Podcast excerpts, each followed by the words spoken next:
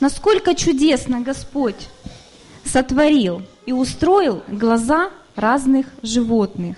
Посмотрите, пожалуйста, сейчас на экран. Это голубой рак, это глаз голубого рака, это игуаны глаз, кайман, кошка, это тукан, гиена, это глаз мухи, это нильский крокодил, это паук, птица-носорог, тигровый питон, змея, это улитка, это глаз.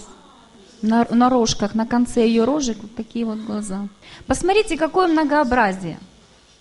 Глаз каждого животного, каждой рептилии, он устроен уникальным образом. И глаза, допустим, рыбы, они отличаются от глаз наземных животных, потому что воздушная и водная среда, у них разная прозрачность и разное преломление лучей. Вода, она менее прозрачна, чем воздух. И поэтому рыба, она отчетливо может видеть предметы в воде. Хрусталик ее глаза имеет круглую форму. Пробовали вы когда-нибудь открыть глаз в воде, глаза в воде? Ну, я пробовала, мне, допустим, больно и неудобно, потом глаза болят. И я думаю, что даже если у нас получается открыть глаза в воде на какое-то время, да, то мы не будем настолько отчетливо видеть и различать предметы. Мы не сможем ориентироваться, как вот говорят, как рыба в воде, потому что наш глаз не приспособлен для этого. Да, это вот наш глаз. Кошки, допустим, они хорошо ориентируются в темноте, потому что под сетчаткой глаза у них находится определенный слой светящихся клеток.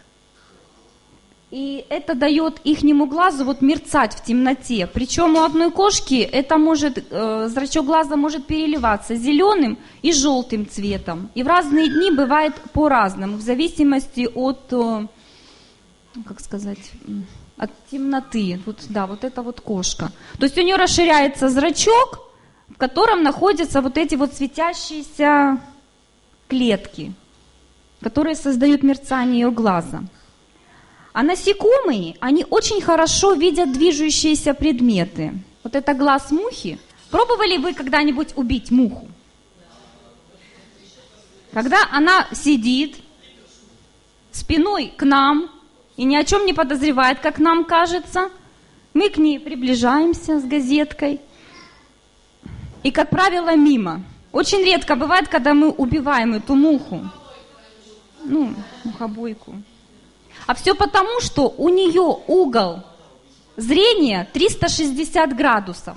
Она видит одинаково, как впереди, так и сзади, так и по бокам. Поэтому она видит все движущиеся предметы лучше даже, чем которые не движутся.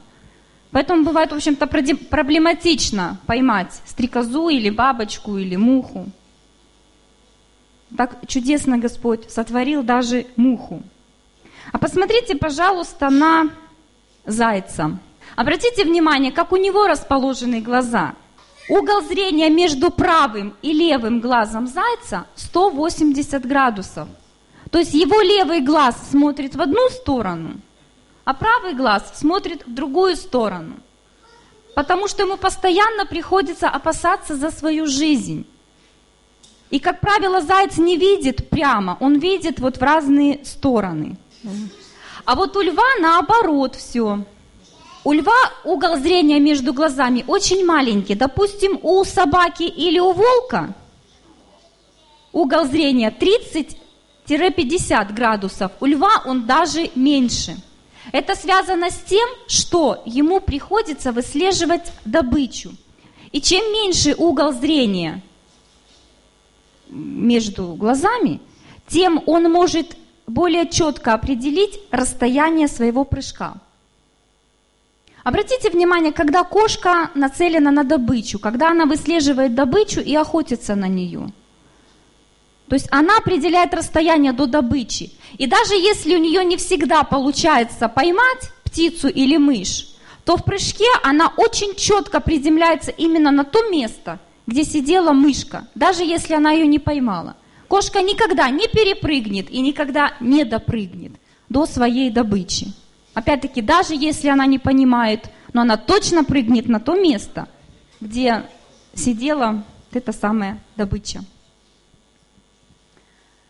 Так чудесно Господь сотворил. Но вы знаете что? Все эти способности глаз животных, они меркнут перед красотой окружающего мира, потому что не все животные способны воспринимать цвета.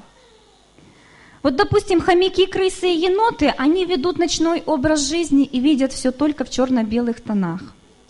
А быки и коровы, они, оказывается, не различают красный цвет.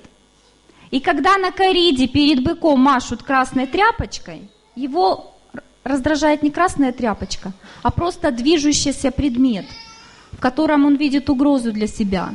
Потому что быки, они близоруки. Они не видят далеко, они видят только вблизи. И потому что то, что движется перед ихними глазами, они воспринимают как угрозу, как вызов со стороны противника. Ежи видят очень хорошо, помимо того, что у них черно-белое зрение, они хорошо различают желтые и коричневые цвета, потому что это цвет, любимый цвет, как любимого ихнего лакомства. Черви, которые едят ежи, они окрашены в желтые и коричневые цвета. Овцы и лошади, они не видят синие, а овцы еще тоже красные. А вот для собак красный, зеленый, желтый цвет все равно, они не различают эти цвета. И собаки-поводыри, когда они переводят слепого через дорогу, они реагируют всего лишь на движение идущих рядом людей или машин. То есть они не видят цвет. Но вы знаете, что нам, как Божьему творению, как венцу Божьего творения, нам тоже есть чем гордиться. Да, пускай мы не видим ультрафиолет, как пчелы или насекомые. Пусть мы не ориентируемся в темноте, как кошки. Пускай мы не увидим крохотную мышь с километровой высоты, как ее видит орел. Но зато для нас мир, он более прекрасен, чем для животных. Потому что глаз человека содержит 123 миллиона палочек, которые отвечают за черно-белое зрение. И 7 миллионов колбочек, которые отвечают за цветное зрение. И благодаря такому обилию светочувствительных клеток наш глаз способен воспринимать 5 миллионов цветовых оттенков. На это не способен ни один глаз ни одного животного. Ни одно животное не сравнится с нами. Потому что 5 миллионов цветовых оттенков — это очень много. Такое многообразие не увидит ни один животный.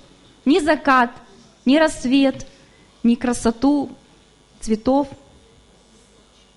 И в Псалме 138, 14 стихе написано: «Славлю Тебя, потому что я дивно устроен. Дивны дела Твои, и душа моя вполне осознает это». На самом деле мы очень дивно устроены.